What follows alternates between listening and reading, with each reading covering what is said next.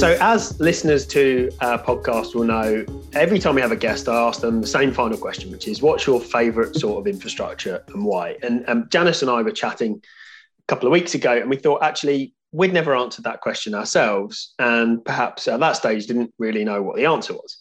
And to some extent, we spring it on our, our guests. But um, we thought it might be fun to find out what our favourite sort of infrastructure is and um, and then question each other about it. So I'm going to kick off. Janice, what's your favourite sort of infrastructure and why? Yeah, this is a really hard question to answer. Um, and um, and and actually, my initial responses surprised me somewhat. But I actually I'm going to um, be cheeky and put forward two. So my first reaction was not really within the rules, is it? No, it's not. Mm. We're going to test this. You can say two, but I might force the issue. Go on. Yeah, it's um, it, it characteristically indecisive. But so so actually, um, so my first my first reaction when asked by you this question was schools infrastructure.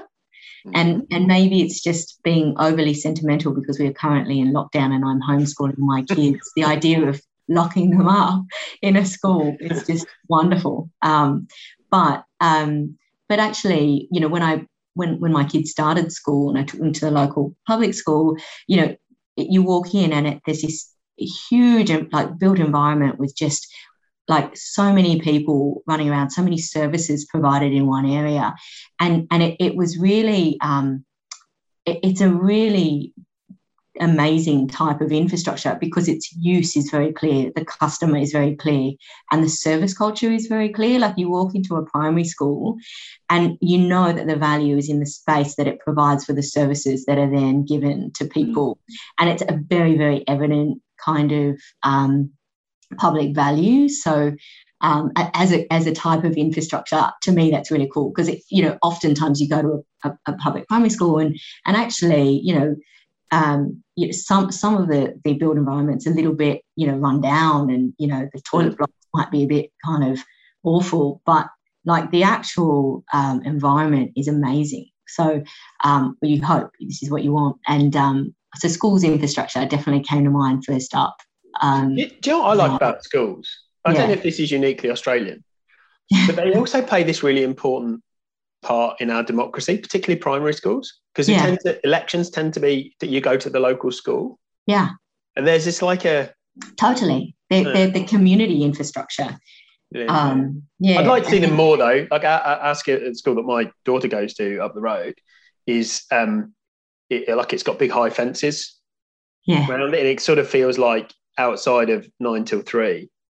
Mm. Like it's you know it's it's designed to lock people out except for when there's a, a democracy sausage sizzle on election day. I think we could do more with them.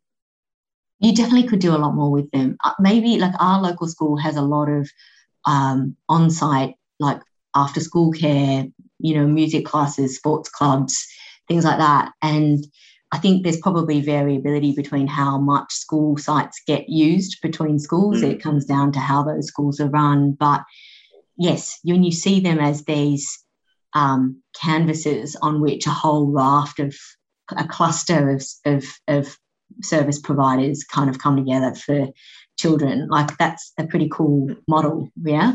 Right, um, that's number one. Like there's something there's something quite demo- democratic about it. Like you're right, because it's it's where you have elections, yeah. but they're also like the center of these communities. You know, so so actually, you know, my my daughter just knows so many people in the local area as a result of going to this school. Um, yeah, so there, that is it's, it's, a real point of, of local connection. All right, schools then schools. So what, what's the other one that we're I'm going to challenge to favourite? Yeah, and then I and then I sort of challenge myself to not think about it as like a parent, a self-interested parent that wants to send my kids back to school.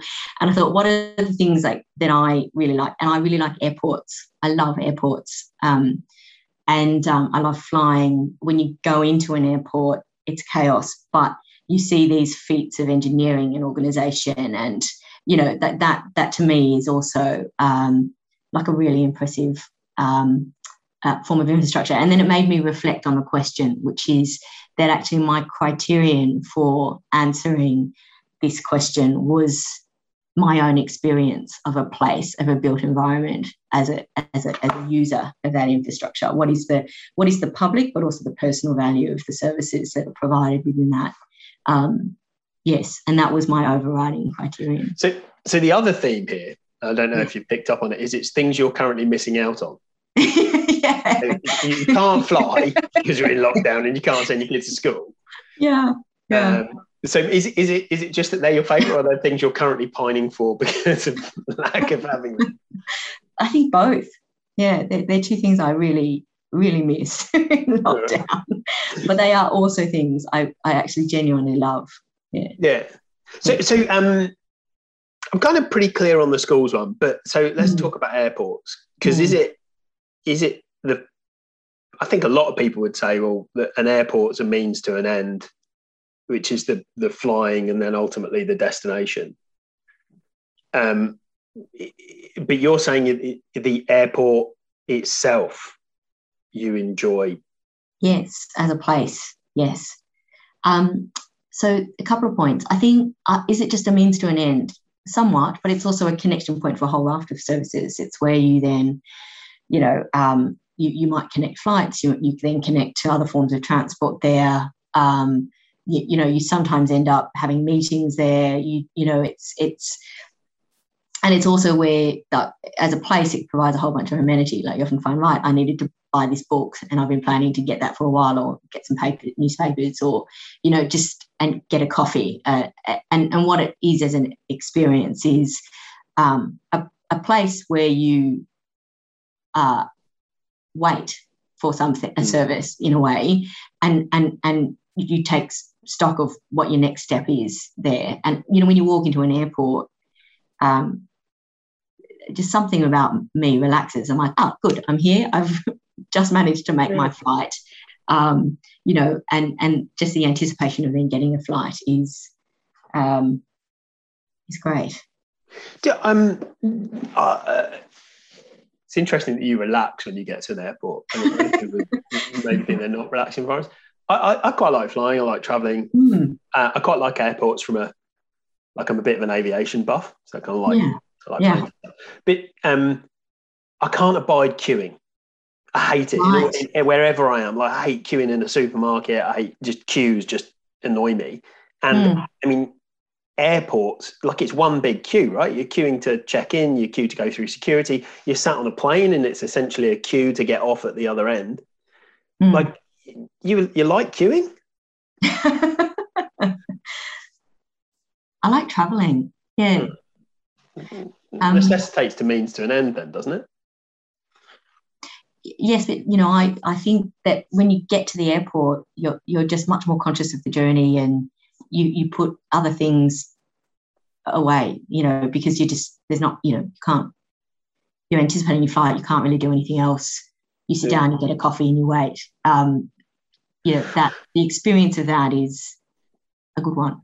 So uh, common common theme again across your two choices, mm-hmm. in particular the why rather than the what, is that you've spoken about the service the infrastructure delivers. And when yes. when we've spoken, I think particularly to the engineers that we have on our mm.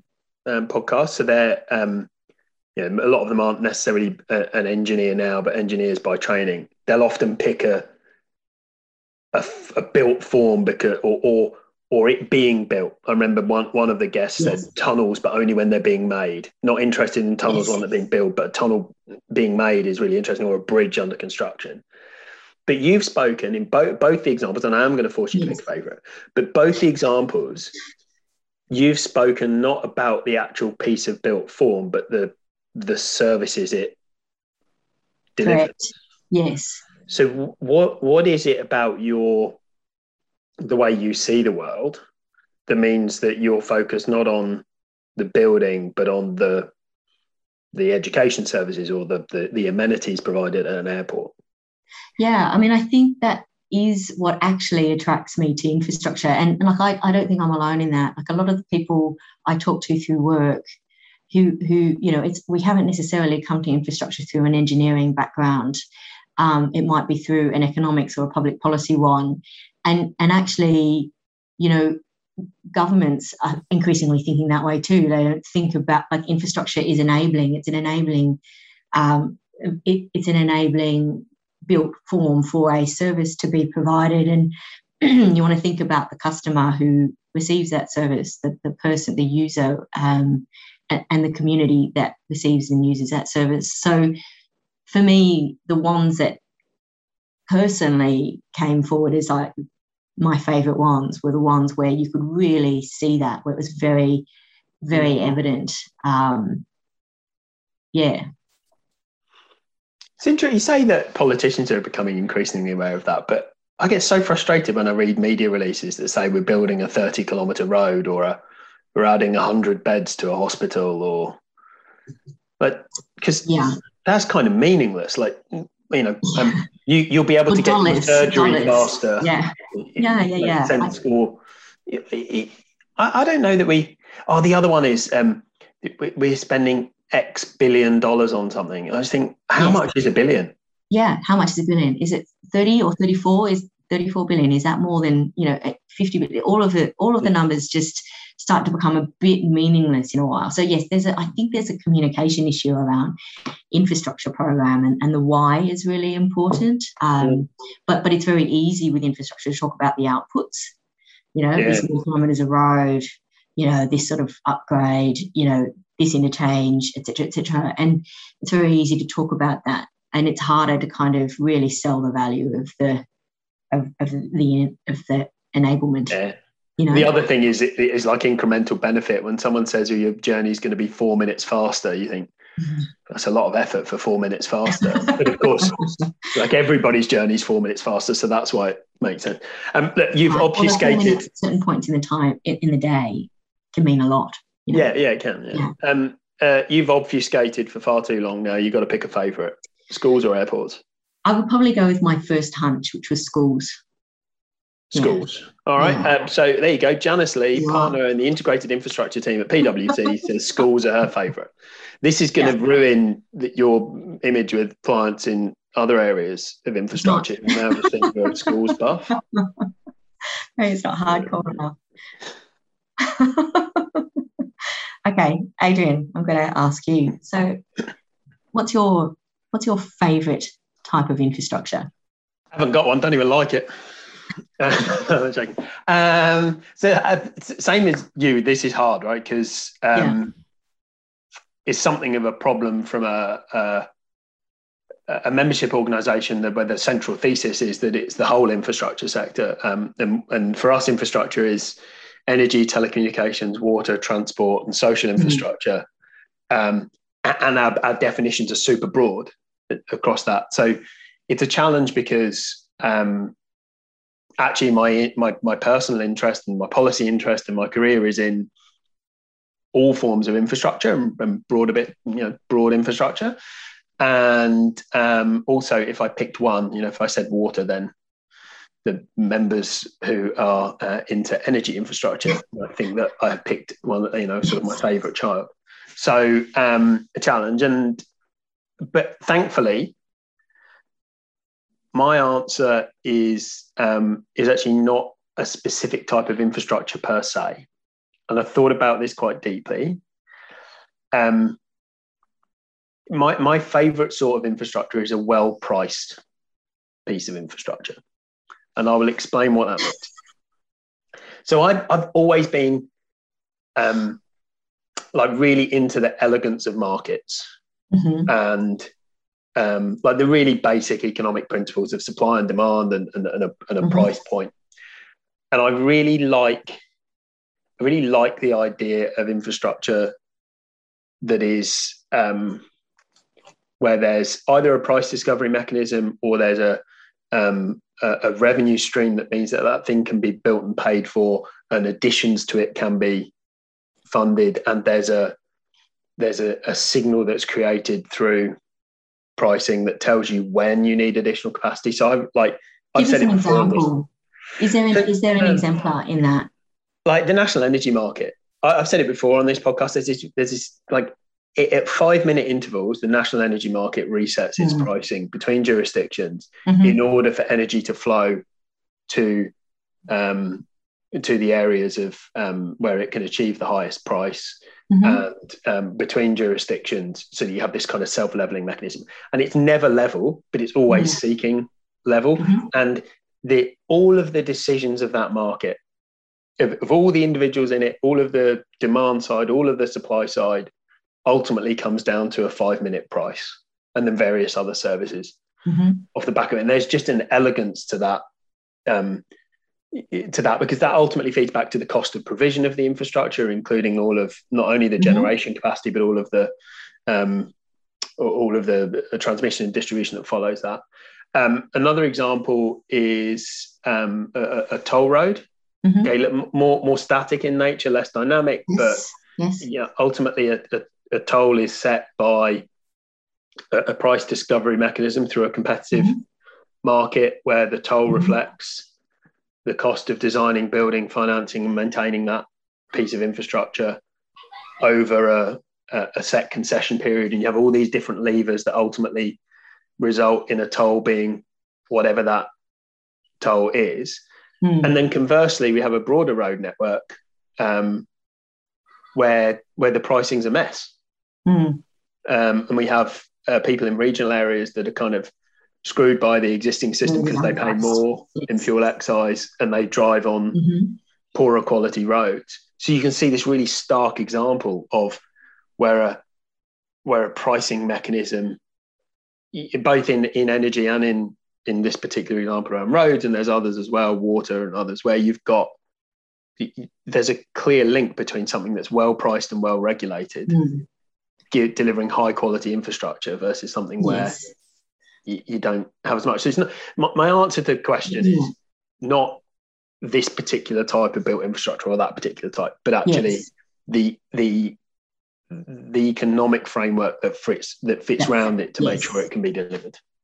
So in some ways, what you say about energy is absolutely true. But but in the last few years, you would have to say that that relationship, that nexus between something that is well priced and something that is very responsive to users' needs is is is that nexus is somewhat broken or tested. Yeah. I think right. Well, um, yeah, and I, but I like that right because there's a that that tells you about the dynamic nature of markets that the point of competition yeah. changes regulation has to change to catch up i think in the energy space it hasn't done that fast enough yeah part because of the rapidity of the change but so take another area of energy right there's there's yeah. um meter reading um mm. was in, in, the past done by the um ultimately by the distributor they owned the meter and mm-hmm. they'd come to your house and they'd read the meter and that's a effectively a monopoly service. Like it, you know, mm-hmm. there's it, just makes sense for there to be one meter and for in each um, for mm. each consumer and coming around and looking at that. But actually, new technology means that that point of competitive pressure has changed. So now we have a have a smart meter in my house. It can be read remotely. Conceptually, that could be delivered as a competitive service and there's additional overlays of service that can be provided to that.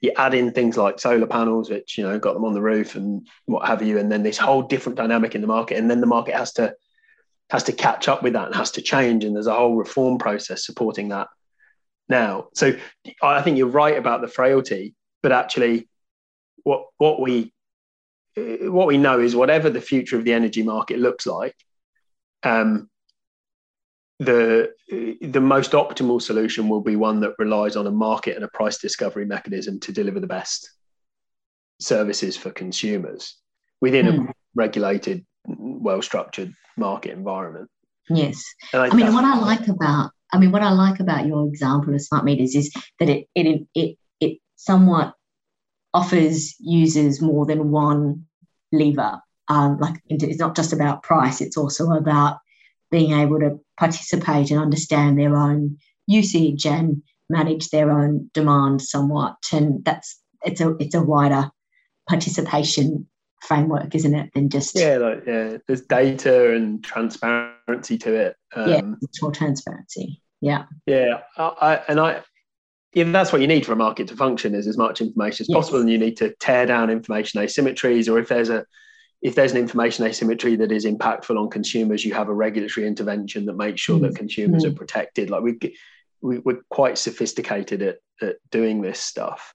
Mm. Um, and now I, I, should say, like I like. can. I just say? Can I just suggest though that you have also avoided the question then of not answering what your favourite type of infrastructure is? I know it's deft, wasn't it? Yeah.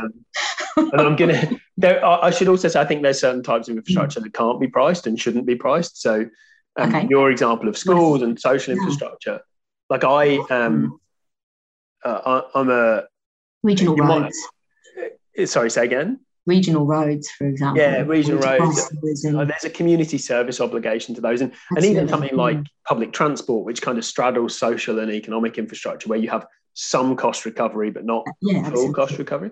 So I Mhm. kind of, I I'm not saying I don't like those things for which we don't pay directly for the service, but Mm. for something like a road or um, an energy network, like when, when I switch on the light, Mhm. I'm I'm the beneficiary of that light. Mhm. It's pretty clear that only me in that room with that light on is the beneficiary of that, so I should pay for it. Mhm. Um, the same is true to some extent of a toll road. That, that, that you know, there's an option value to it being there for society, but but in reality, it's the, the person or the goods traveling on it are the beneficiary. So right, I should pay. And you move through that spectrum towards something like primary education, where there's a clear societal benefit to having a greater average level of education in society. Mm. Um, same is true of healthcare systems. Like I benefit from other people being healthy, therefore, you know, but I'm I'm a strong believer in a, a sort of free at the point of use uh, healthcare system, universal healthcare system. Same true for education, um, particularly at the younger ages and as you move up. So those things are really important from the service point of view, and and pricing them would be hard and probably counterproductive Mm.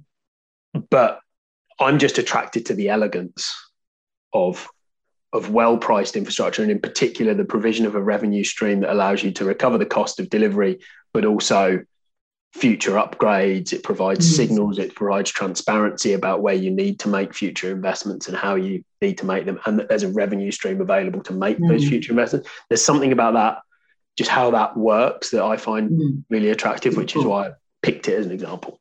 Yeah, yeah. I mean, and in in the space of energy, you you have um, like you do have markets with dynamic pricing, but but that doesn't necessarily translate down to household users, does No. it? It's like so you don't get like I mean, I'm trying to even rem- recall whether do households have peak pricing?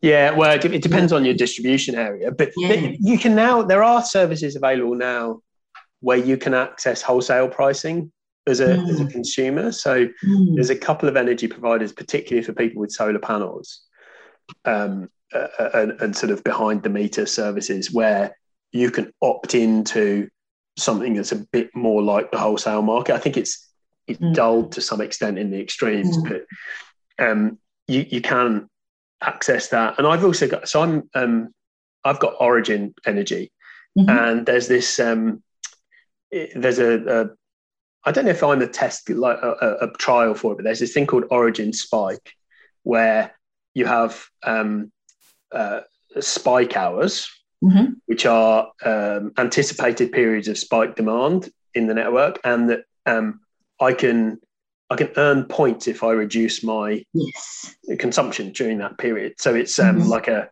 they've kind of gamified gamified. Reduction. Yeah. And I, it's kind of cool. It's interesting.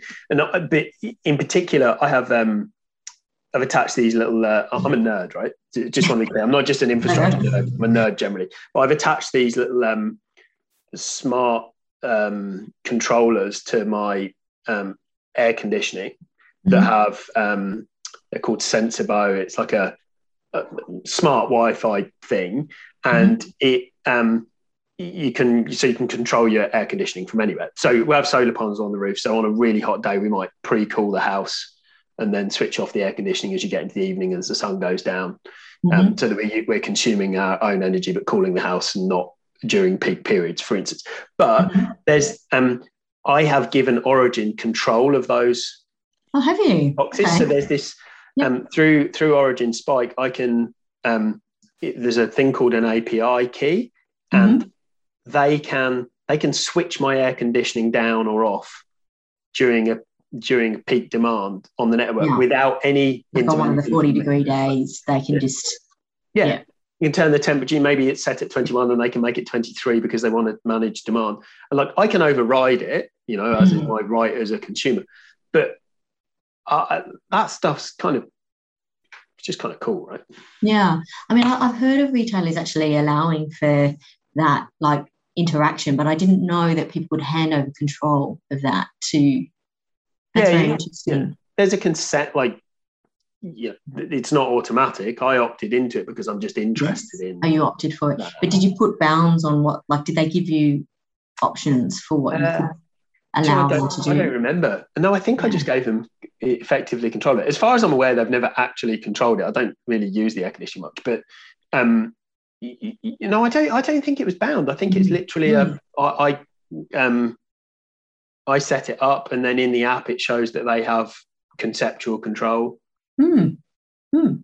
of it. But the, the, the game gamification of it, I think, really interesting because super interesting. mm. If you have demand in an energy network, you've got a couple of options. You can you can build additional capacity to support that exactly. demand, or you can try and reduce energy demand. And yeah. it, it's it's amazing how how that gamification of it can genuinely influence your your decisions.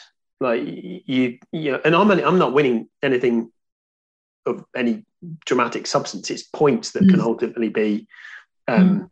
derived for. I think I think I maybe I can uh, get PayPal money or I can buy mm-hmm. things in it. But um, like I'll, I'll, it's a bit like frequent flyer points. Like people will do some pretty irrational things to get frequent flyer points that ultimately don't have a huge deal of value. Um, and but this this kind of um, it targets that same I don't know psychological thing that you want to get. I want to get more points, and then I'm going to reduce my energy demand, and it does it relative to your own demand over the same period of time over the last ten days. So it's not mm-hmm. it's not some arbitrary figure. It's you've used two kilowatt hours of energy during that period for the last 10 days and we require you to reduce it by 30% in order to beat your demand mm-hmm. target. I yeah. suspect it's vastly too complex for your average person to care, but if you're a nerd like me, it's kind of interesting. Yeah. I mean, and, and it makes a lot more sense because so much of network capacity is built around these incidental peaks. Yeah. Just very pointy. Um, and that, that creates a huge amount of cost that is borne by a large market, yeah, yeah. across the market. So uh, it makes a lot of sense. I mean, it'd be interesting to know, like, because there would be, so, as you say, there's so much choice, and you can make those choices differently if you're if you're given that option. Um, you know, what what is that? What does that amount to as a kind of share of demand? Say, like, you know, how yeah. how much of that demand is marginal? Like, has that choice? Um, yeah, I, I've seen those sort of I mean, you could do that analysis. It'd be good to see. I saw it. Um, I mean, it's sort of less of a live issue now, but you remember when that period when um, energy prices had climbed dramatically, and mm. we, we we were all discussing what what were the contributors to that. Yes, I, I remember seeing some statistics that are an extraordinary amount of investment, both in real terms and proportionally, was to support less than a couple of hours a year. Yeah the, right. peak demand in the energy network, and that's just that's just inefficient. But but in part because consumers aren't exposed to the wholesale price. Mm. Um, you know, if you don't have peak pricing, it costs you exactly the same to run the air conditioner at five o'clock in the afternoon uh, as it does at one mm. o'clock in the afternoon when the sun's shining and there's excess generation capacity versus you know five o'clock. So that the the um, incentives were historically dulled. But it's also true of roads, right? We have a mm-hmm. we have a tolled motorway network in Sydney and Melbourne and Brisbane that um, are very well patronised at um, you know um, four thirty to six thirty, but essentially mm-hmm. empty at two a.m. Yeah. Um, so there, I was I spoke at a tolling um, reform inquiry in New South Wales recently, and you're just talking about the opportunities to look at things like off peak discounts for freight vehicles. Like if you can get freight vehicles to use that road at 2 a.m. because it's more efficient for them to do so through lower prices, Mm-hmm. Rather than at 9 a.m. When people yeah. are doing the school run or 8.30 Yeah. a.m. when people are doing the school run, you, you, you, you just dramatically improve outcomes for everybody. Yeah. And it, it takes pricing to do that, which is Yeah. why I like well-priced infrastructure. Yeah. But it also takes other things. It takes planning, right? Because Mm. those trucks that might be traveling out of out like out of business hours then have to have have delivery sites open at those times for them to get Yeah. to.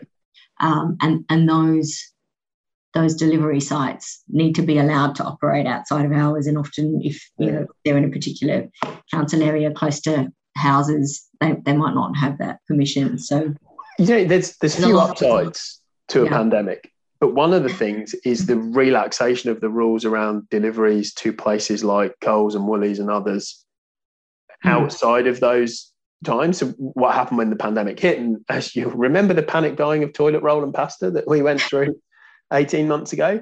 Well, governments, state governments, effectively dropped those rules and Yeah. said actually you're allowed deliveries around the clock. Um, and um, you know the sky didn't fall in. No, no, no, and I think you can see that across sectors actually. Like through COVID, lots of infrastructure sectors actually found ways to use their capacity more innovatively. You know, like hospitals did the same. Um, Yeah. You know, like reallocating spaces within hospitals.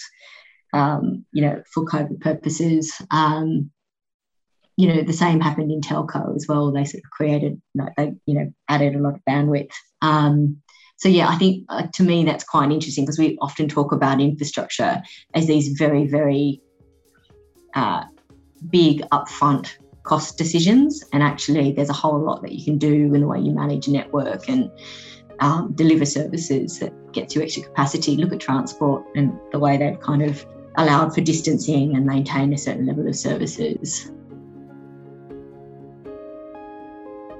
I hope you enjoyed uh, Adrian and my reflections on our favourite types of infrastructure. Please feel free to like it or add your own comments about what your favourite type of infrastructure is. Thank you.